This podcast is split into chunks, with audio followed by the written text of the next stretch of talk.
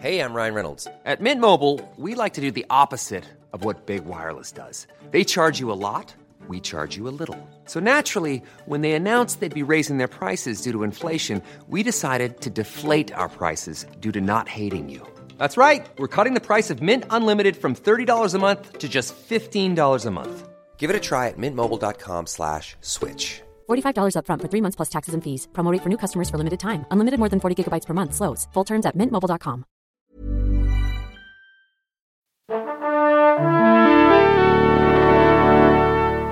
Bonjour. C'est moi Orson Welles. J'aime pas trop les voleurs et les fils de pute. Salut c'est nos ciné, votre rendez-vous avec le cinéma qui une fois n'est pas coutume, même si on l'a déjà fait tout récemment, donc c'est peut-être en fait en train de devenir une coutume, sort un peu des salles obscures pour une petite session télé, puisqu'on va s'intéresser là tout de suite à un film dispo directement sur Netflix, en l'occurrence de I Don't Feel at Home in This World Anymore de Macon Blair, qui a bien tapé dans l'œil de notre trio de critiques réunis ici autour de la table à l'antenne Paris, Crazy Jimmy Batista, salut Jimmy, Alexandre Arvo, salut Alex, Thomas. et David Honora, salut David. Salut. Et c'est nos ciné épisode 78 et c'est parti. 继续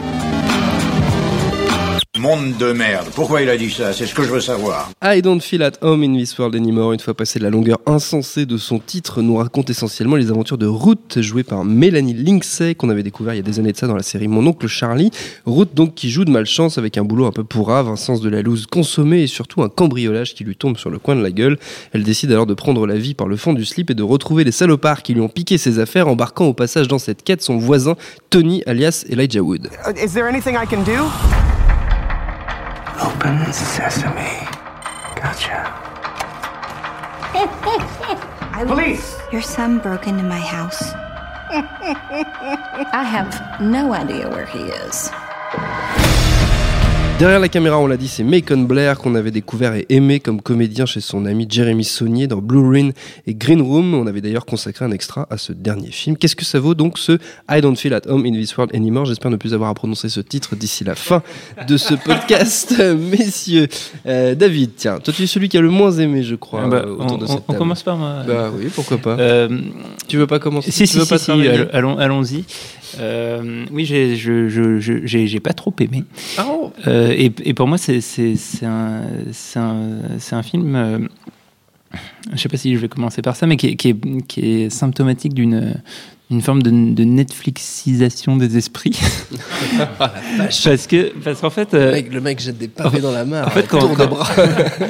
quand, quand on est utilisateur de, de- de Netflix, on, on y, il y a une sorte de, de, syndrome un peu, un peu bizarre qui arrive au bout d'un moment, c'est qu'on on- on commence à regarder un film ou une série, puis un deuxième, puis un troisième. En fait, petit à petit, on rentre dans, dans un, dans, un, dans un prisme où on regarde de plus en plus la même chose. Alors moi, j'ai j'ai- euh, regardé il y a quelques temps... euh, euh, Boys, non, Boys, Boys and, the, and the Wood, et, puis, puis euh, It Happened One Night, euh, machin, et je, suis rentré dans le prisme des films afro, donc je- je- je- j'enchaînais que des, que, des, que, des, que, que des films avec que, que, des, que, des, que des acteurs et des réalisateurs euh, noirs, etc. Euh, et, euh, et, et, et on rentre dans un truc comme ça. J'ai commencé à regarder un, un documentaire sur le sport, une série documentaire sur le sport, et, et le Netflix ne me proposait plus que des zéni- enfin des, des ersatz d'ersatz de, de, de documentaires sur le sport. Et j'ai l'impression d'être tombé avec ce film dont je- ne vais même pas tenter de dire le titre. euh, euh, sur, euh, sur, directement sur, sur, un, sur, un, sur un bout de chaîne euh, qui est dans, dans, dans, dans, un, dans un genre euh, ben, plutôt, plutôt, euh, plutôt, pas forcément noble, mais intéressant, qui est, je dirais, l'aboutissement moderne du film noir. C'est une, une évolution un peu spécifique du polar, où l'idée, c'est de, c'est, c'est d'avoir à la fois une, une histoire de crime euh, qui, là, en, en- en l'occurrence, est, est- est mise en scène de manière assez, assez violente et gore, et en même temps euh, d'avoir un- un- une, approche euh, très réaliste et terre à terre des personnages, c'est-à-dire qu'on a enfin, je, je sais pas pour le grand, pour le grand public, un, un de ceux qui a mieux fait ça, c'est Tarantino avec Reservoir Dogs ou Pulp Fiction. C'est de montrer le quotidien des, des, des, des, des- des malfrats ou de ceux qui mouillent avec le crime. Et, euh, et, et là, euh, on, est dans, dans cette, euh, dans cette dynamique-là, c'est-à-dire qu'effectivement, le personnage principal est une, une Madame Tout-le-Monde et qui va se retrouver dans, dans, dans une histoire euh, euh, de polar. Et qui, en gros, à cause de l'incompétence notoire de, de la police, va essayer de se, de se débrouiller toute seule. toute seule et, et d'être en, Enfin, avec son voisin. euh, avec son voisin, euh, voilà.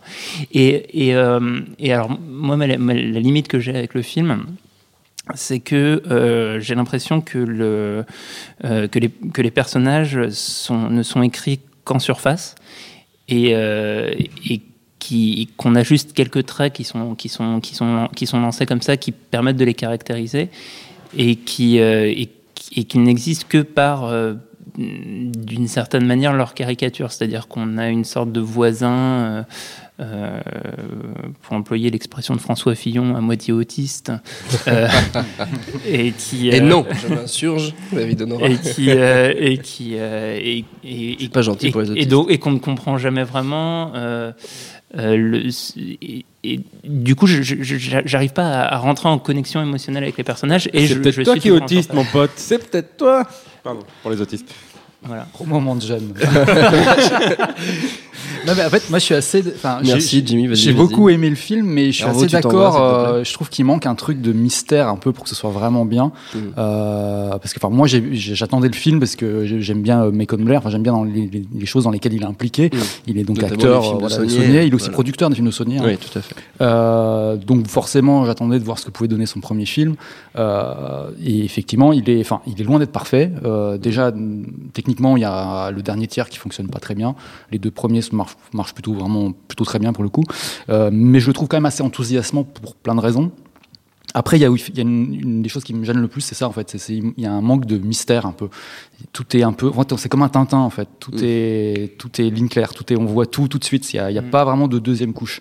C'est c'est très. euh, Enfin voilà. Quoi. Il, il manque un peu le, le- le- un, un petit truc vraiment ouais, bizarre, mystérieux, une, Et- une- et je une dois- profondeur. quoi. Je dois préciser du coup pour, pour compléter ce que je disais que déjà moi pour le coup je suis pas très fan des, des, films des de films de Saulnier. Saulnier et que bah du coup dans- quand je parlais de, de Netflixisation j'ai l'impression que je, suis- je suis tombé sur la reco si vous avez aimé euh, Blue Ruin euh, Ah oui. et, euh, et Green Room vous allez vous allez aimer ça déjà j'avais pas aimé euh, le, le, Oui, donc le- ça le- pouvait- le ça- début de la chaîne et, pas et- marcher. et je, voilà, je, me, je suis un peu ennuyé Même sur, le, sur Netflix, le visuel est, est un peu grim roomien, alors que le film l'est pas du tout. Enfin, il y a un côté genre, euh, voilà, il y a un- une scène où on voit les méchants qui mettent des cagoules. euh, Il y a l'héroïne a une voiture un peu euh, funky. Enfin, voilà, et ils ont ils ont capitalisé là-dessus, alors Ouais. que c'est pas vraiment le, pas le cœur du film, on va cœur dire. du film. Ouais. quoi. Enfin, moi, ce que j'ai vachement aimé, c'est que le fait que sur le papier, ça a tout d'être une catastrophe ce film en fait. C'est-à-dire, Mm. c'est une fille un peu paumée, semi-dépressive, qui euh, s'allie avec son voisin, qui est un espèce de white trash euh, hard rocker, euh, joué par Elijah Wood en plus, compte double.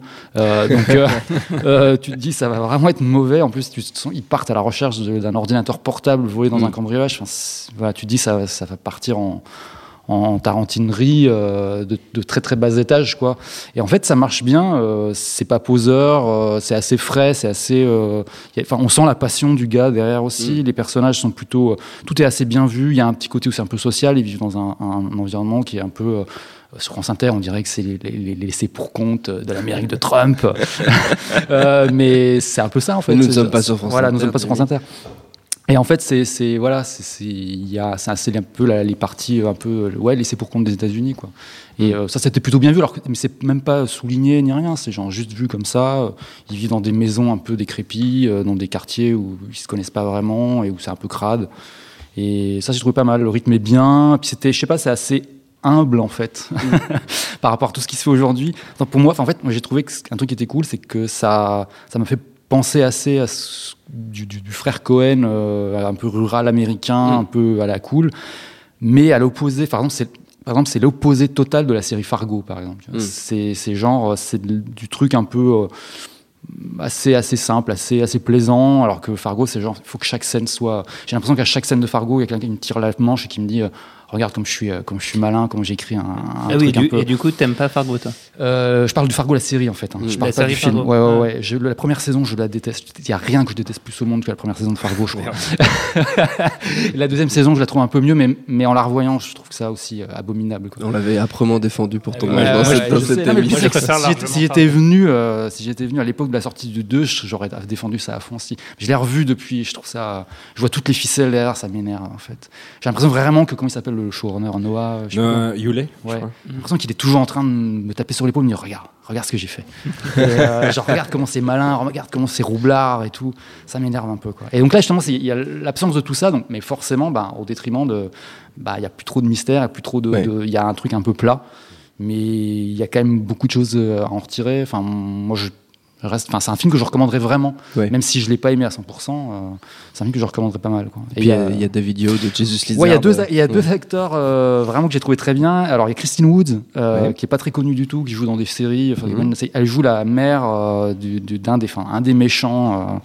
Euh, Il y a sa mère qui est une espèce de nana friquée paumée qui, qui passe son temps à boire de l'alcool dans une grande maison, que j'ai trouvé super bien. euh, et, et puis ouais, David Yo, qui est le chanteur de Just De Lizard, qui joue le, rôle- le, le- un- le leader des, des, des, des- des malfrats, quoi, qui, est, qui a un super groupe des années 90. euh, Jesus qui- Lizard, oui, tout à fait. Ouais, ouais. Pas le groupe de ça que je veux dire. et, euh, et, euh, et qui fait du cinéma depuis un petit moment, ouais, Oui. mais euh, qui c'est son premier, je crois que c'est son premier rôle vraiment un peu, un, Un peu étoffé, en- en- ouais, Mm. voilà. Alexandre C'est vrai qu'il est, il est assez excellent dedans, même quand il, son dentier vole après un coup de poing. Bref, c'est le marquant du film. Moi, j'ai- beaucoup aimé, aimé le film. C'est vrai que, euh, indéniablement, le début, les deux premiers tiers, comme le disait Lélo, sont, sont bien plus réussis. Et l'introduction, ce, qui est- ce qui est toujours compliqué dans un film comme ça, c'est de, de, de, de bien présenter son personnage sans avoir recours, si possible, à des artifices bidons du style. euh, euh, bon, le pire du pire, c'est la voix off, mais, mais, mais ça peut être parfois euh, des personnages que, que Mike Myers moquait dans Austin Powers en appelant des personnages Mike Exposition parce que justement son rôle c'était de faire l'exposition du film. Donc là en fait le, le, Macon Blair arrive à vraiment situer le personnage de Ruth euh, dans, dans en cinq minutes montre en main. C'est une infirmière qui se coltine euh, une vieille raciste qui dès le début du film euh, casse sa pipe. Et en fait euh, le problème de Ruth c'est pas seulement qu'elle a une vie merdique, c'est qu'elle trouve et à juste titre que les gens sont tous des connards. Et ça, ça, sa vraie interrogation, elle le dit, est tel texto dans le film, c'est pourquoi est-ce que les gens sont autant des connards? Et, et de manière assez euh, délicate, le film nous montre effectivement en, en cinq minutes au début qu'elle est entourée de têtes de cons. Euh, Macon Blair s'offre d'ailleurs un, un très beau petit rôle le temps d'une apparition dans un bar où euh, on a l'impression que ça va être un mec cool. Gros con de- On a l'impression que c'est un mec cool qui va faire la, la discussion et en fait il lui spoil juste comme un gros connard le, le, le pavé euh, d'Heroic Fantasy qu'il est en train de lire. Et donc vraiment, pour moi j'ai trouvé vraiment l'exposition assez admirable. J'ai trouvé qu'Elijah Wood euh, qui je trouve fait une carrière assez cool. Il y a pas longtemps, il était dans une autre série, enfin pas dans une pas dans un film du coup, une série Netflix qui était Dirt Gently, Oui, euh, adapté de Douglas Adams, euh. voilà, qui était qui était où il avait pareil un rôle assez euh, assez euh, assez foufou et euh, on sent que il est un peu pas en freestyle au sens Il a euh, fait une péjoratif série très du terme. bizarre avec un chien aussi. Oui, Euh, Wilfred, Wilfred, euh, ça, adapté ouais. d'une série australienne. Et, donc voilà, on sent qu'il est vraiment de plus en plus. malaise. Ouais, il est très décontracté avec euh, avec, sa ses carrière. rôles- avec sa carrière. mais euh, mais voilà, ça, ça- moi ça marche bien. Euh, Il y, a- il y a un côté euh, il y a un côté cohénien, effectivement. Il y a une parenté évidente avec les précédents films dans lesquels jouait, euh, coproduisait et même je crois dans certains cas coécrivait parce que avec Saulnier, euh, Blair ils sont potes d'enfance. Oui, ils faisaient oui, vraiment des courts métrages d'ados ensemble euh, à l'arrache. Euh, et là pour un premier film le gars a eu quand même euh, la chance d'être assez, euh, euh, d'a- d'avoir pas mal de liberté.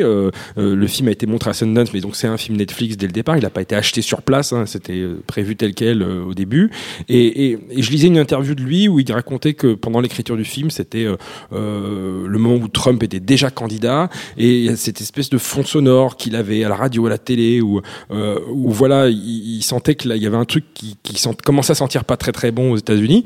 Mais si je veux pas faire du France Inter, mais euh, bref. Et, et, et, et, déjà à l'époque, il y avait ses, ses, ses, ses, potes euh, se foutaient de lui, enfin se foutaient pas, de- c'est pas, qu'ils se foutaient de lui, mais c'est qu'ils plaisantaient en, en se disant euh, ah c'est marrant, ton film va sortir début euh, 2017, euh, il s'appelle I Don't Feel at Home in This World Anymore. Euh, ce serait quand même con que Trump passe, ce serait hyper euh, hyper bien trouvé. Et ils en ils en rigolaient ensemble parce qu'il le dit lui-même, il vivait dans sa petite bulle euh, de progressistes démocrates où euh, c'était inconcevable pour eux que Trump arrive à la Maison Blanche. Et le film pour la pour la petite histoire, et a été diffusé pour la première fois au monde en projo à Sundance la veille de la cérémonie d'investiture de Trump, euh, ce qui n'était pas forcément un, créneau euh, rêvé en termes d'ambiance, etc. Et au final, ça a, cartonné. Les gens ont été hyper réceptifs. Et, moi, je, les comprends assez. C'est vrai que c'est un film qui est assez jubilatoire, mine de rien. Il est beaucoup plus drôle et déconnant, euh, même dans la violence, euh, qui est parfois euh, extrêmement graphique, mais euh, limite cartoonesque. Euh, donc euh, très Cohen, Sam Raimi, voire Peter Jackson, plus que, je sais pas moi, des, des, des- des films beaucoup plus premier degré, genre les. Oui, plus que Mel Gibson, clairement. Euh, donc non, c'est un film qui, qui, qui, voilà, qui est assez euh, assez plaisant euh, euh, au premier degré. La fin, effectivement, euh, euh, je sais pas si on peut, on va pas spoiler la fin, mais Non. bon, elle a, elle, a, elle, a, elle a causé débat, voilà, parce que on, on dira pas si c'est un happy end ou un non happy end, mais disons qu'il a, il a fait un choix et certaines personnes auraient préféré que ce soit l'autre. Euh, mais euh, moi, ça me va. Euh, Super. super. Si t'es content, on est Bah, content. si j'ai content, ça va. Et du coup, bah, j'ai pas mis ma petite étoile sur Netflix, mais dès que j'arrive, je vais mettre, ma petite- je vais mettre mon petit 4 étoiles. je vais mettre mon petit 4 étoiles. Comme ça. Vas l'air. être enfermé dans une boucle, mec. Et je serai, euh, je serai embouclé. Mais pour revenir à ce que dit David, il a tout à fait raison. Euh, Dès que tu regardes deux films du même genre, euh, moi c'est pareil. J'ai eu euh, toutes les, toutes les, tous les films de Black Spotation après avoir. Bref, voilà. Oui, et d'ailleurs, je, suis- je suis- je suis traumatisé parce que j'ai fait- j'ai fait un lapsus au début de l'émission en, dis- en disant, euh, euh, en confondant It Happened One Night avec In the Heat of the Night. je Ah oui, d'accord. Ce qui n'a ce qui n'a absolument rien à voir. Mais les deux sont sur Netflix et les deux sont très bien. Voilà. Ok. C'est une précision importante, effectivement. Non, mais personne Ça ne pourra te reprocher. Non, mais comme ça, je me ferai pas insulter dans les Voilà, commentaires. c'est ça. C'est- Enfin, sauf au début, les gens qui auront écouté que le début de l'émission t'insulteront peut-être et s'excuseront d'ici la fin du podcast. Qui sait Euh, Pour terminer, on va prendre comme d'habitude le temps pour quelques recommandations. Bon, l'univers de Macon Blair est assez restreint. On en a déjà d'ailleurs pas mal parlé. Donc vous êtes libre d'aller euh, où bon vous semble. Alexandre? Euh, alors, euh, une double recommandation vite fait, et c'est que dispo sur Netflix, donc ça reste dans le thème. On en parlait tout à l'heure avant d'en faire l'enregistrement. Il y a un point commun entre ce film-là de Macon Blair et un autre film indé américain qui a fait parler de lui en festival, qui vient aussi de dé- débarquer sur Netflix, qui est Swiss Army Man Oui. avec Daniel Radcliffe. Euh, le point commun de ces deux films-là, c'est qu'ils ont le même directeur de la photo, un certain Larkin Seipel, euh, qui euh, voilà n'est pas aveugle. Euh, il, a fait un très beau boulot. C'est mieux, hein. ce métier, c'est Euh, plus- mais non, mais il y a un vrai travail. Il y a un vrai travail sur le sur sur, sur, sur le cadrage, sur, sur le, la- le choix des lentilles en fonction des des, des, des, des scènes, que ce soit des, soit les méchants. Enfin, les méchants sont pas filmés de la même façon que les gentils. Bref, Mm. c'est assez cool. Donc, Swiss Army Man au passage complètement délirant, film absurde avec un, un, un cadavre pétomane. J'adore. Euh, et, et mais, le... mais mais le vrai film. C'est une non, catégorie assez restreinte. Un film absurde avec un cadavre de pétrole. je suis sûr que sur Netflix, euh, ça va être une catégorie.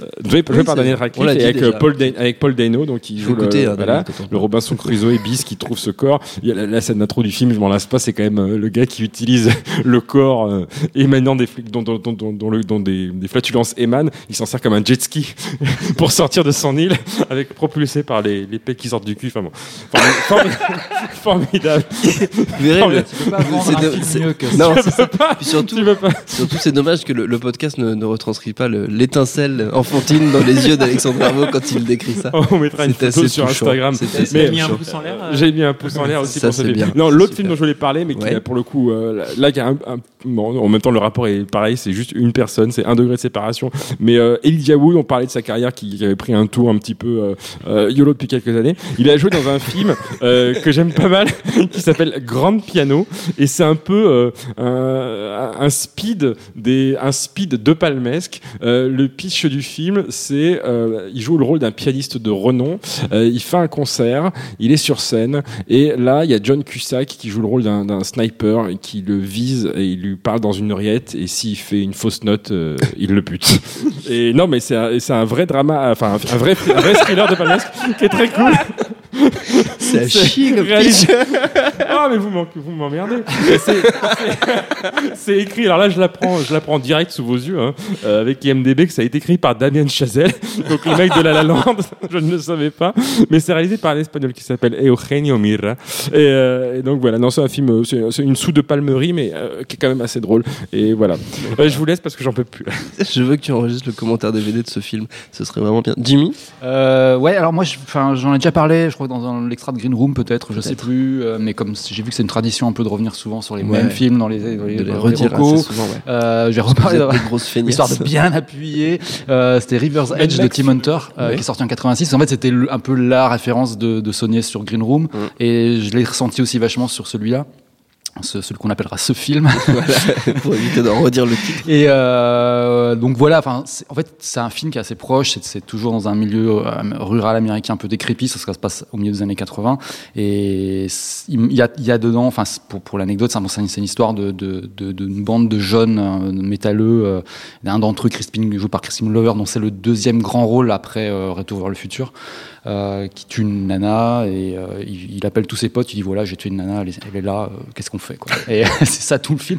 Et c'est pas du tout un, un- un thriller ou quoi, Mm. c'est vraiment un truc genre l'absurdité de, de ce que tu peux avoir dans la vie d'ado et, euh, et comment tu réagis face à un truc aussi gigantesque quoi. Et euh, c'est un film qui est assez, enfin je l'ai revu là pour le coup il y a peut-être une semaine ou deux, c'est assez euh, malaise quoi. C'est vraiment, euh, enfin je- c'est pas un film que je- qui, qui serait, qui pour le coup serait facilement montrable.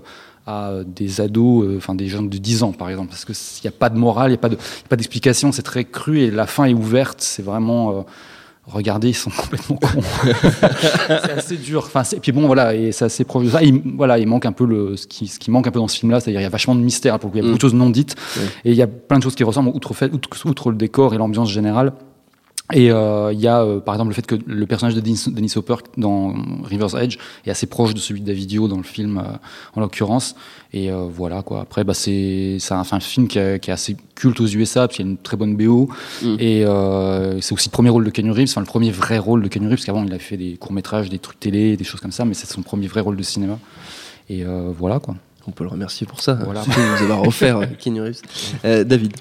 Euh, bah, moi, je vais faire une, euh, une reco Netflix et une Mhm. reco pour, Fran- pour François Fillon. Pour le coup, c'est un, un documentaire qui s'appelle, euh, qui est dispo sur Netflix et qui s'appelle Asperger, Asperger's Are Us. Euh, le titre est très, très difficile à prononcer et qui, qui raconte en fait une petite troupe de, de quatre, quatre, quatre jeunes hommes qui, qui ont le syndrome d'Asperger et qui veulent monter un spectacle humoristique. Et, euh, et donc on voit leur préparation, la manière dont ils essayent de, de collaborer ensemble et de et d'écrire leurs leur vannes et leurs et leurs gags. Et ce con d'Alexandre Arnaud qui rigole, mais c'est terrible. Super offensive. Euh, c'est clair. là, Et, on- euh, là, tu, Et un déluge de commentaires haineux sur Internet. et Et c'est- mérité, Alexandre. Non, non, et en plus, je sais pas pourquoi il rigole. Parce qu'il est idiot. Il y a, J'essaie il y a absolument. Non, mais j'ai très envie de le voir. Je, non, je promets. Tais-toi, tais-toi. Fini, David. Vrai, France Inter nous engagera jamais. hein. C'est foutu quoi. C'est- C'est mon double maléfique. Oh mon dieu. Il en rajoute une couche. Et justement, on, peut, on David. peut voir euh, une, une partie du spectacle à la fin, et, euh, et c'est euh, c'est juste, enfin, il y a absolument pas du tout de pathos ou quoi que ce soit. C'est assez drôle. Et il y a, enfin, en fait, ils ont une manière de, de, de déconstruire l'humour et les vannes qui est qui est fascinante, quoi. Et du coup, le le, le, le, do- le documentaire. Il y a, en fait, ils ont, ils ont des, enfin, ch- chaque- chacun des, des, des personnages ont une, comment dire, une, une aisance.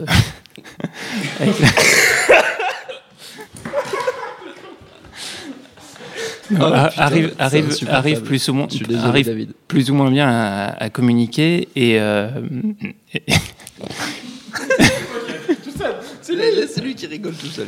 Et, euh, et, du, et du coup, non, mais en fait, et, euh, et en fait ils ont une, une, clairvoyance euh, sur, sur, leur, sur leurs conditions. Et en fait, en fait, ils se vannent entre en disant nous, les, les aspis, etc. Et, euh, et c'est euh, bah, c'est passionnant, ça, ça, ça montre, enfin, ça permet surtout de, de, de, de voir que, que justement, euh, à cause des, des, à cause des gens comme Alexandre Herveau et des conneries euh, que, comme ce que dit François Fillon, en fait, les gens ne savent pas ce que c'est c'est l'autisme, l'autisme, ce qui, est- un truc qui est, qui est extrêmement complexe, extrêmement divers, qui renferme plein de, variations différentes. différentes. Et, euh, le, le film est plutôt assez beau et assez, assez sympa à regarder. Très bien. Voilà. C'est noté. Donc c'est euh, Asperger's. Asper- Asperger's Ah, euh, Us. c'est sur Netflix comme les. c'est les aspiracteurs. mais, va mais finir telle meilleure on va, manière. on va- on va- on va essayer de clore, c'était- de clore cette émission. C'est donc sur Netflix comme les I Don't Feel at Home in This World Anymore dont on parlait. Notre temps est écoulé. Merci à tous les trois, sauf à Alexandre Arvo. Merci à Jules à la technique. Merci à l'antenne Paris pour l'accueil. Rendez-vous sur notre site nosciné.com pour retrouver toutes nos émissions. Et on vous dit à très vite. Salut, c'est Mehdi Maizy. Retrouvez nos fun tous les vendredis, le podcast qui donne de l'amour à Kanye West, Michel Berger et Kalash Criminel. Uniquement dans nos fun.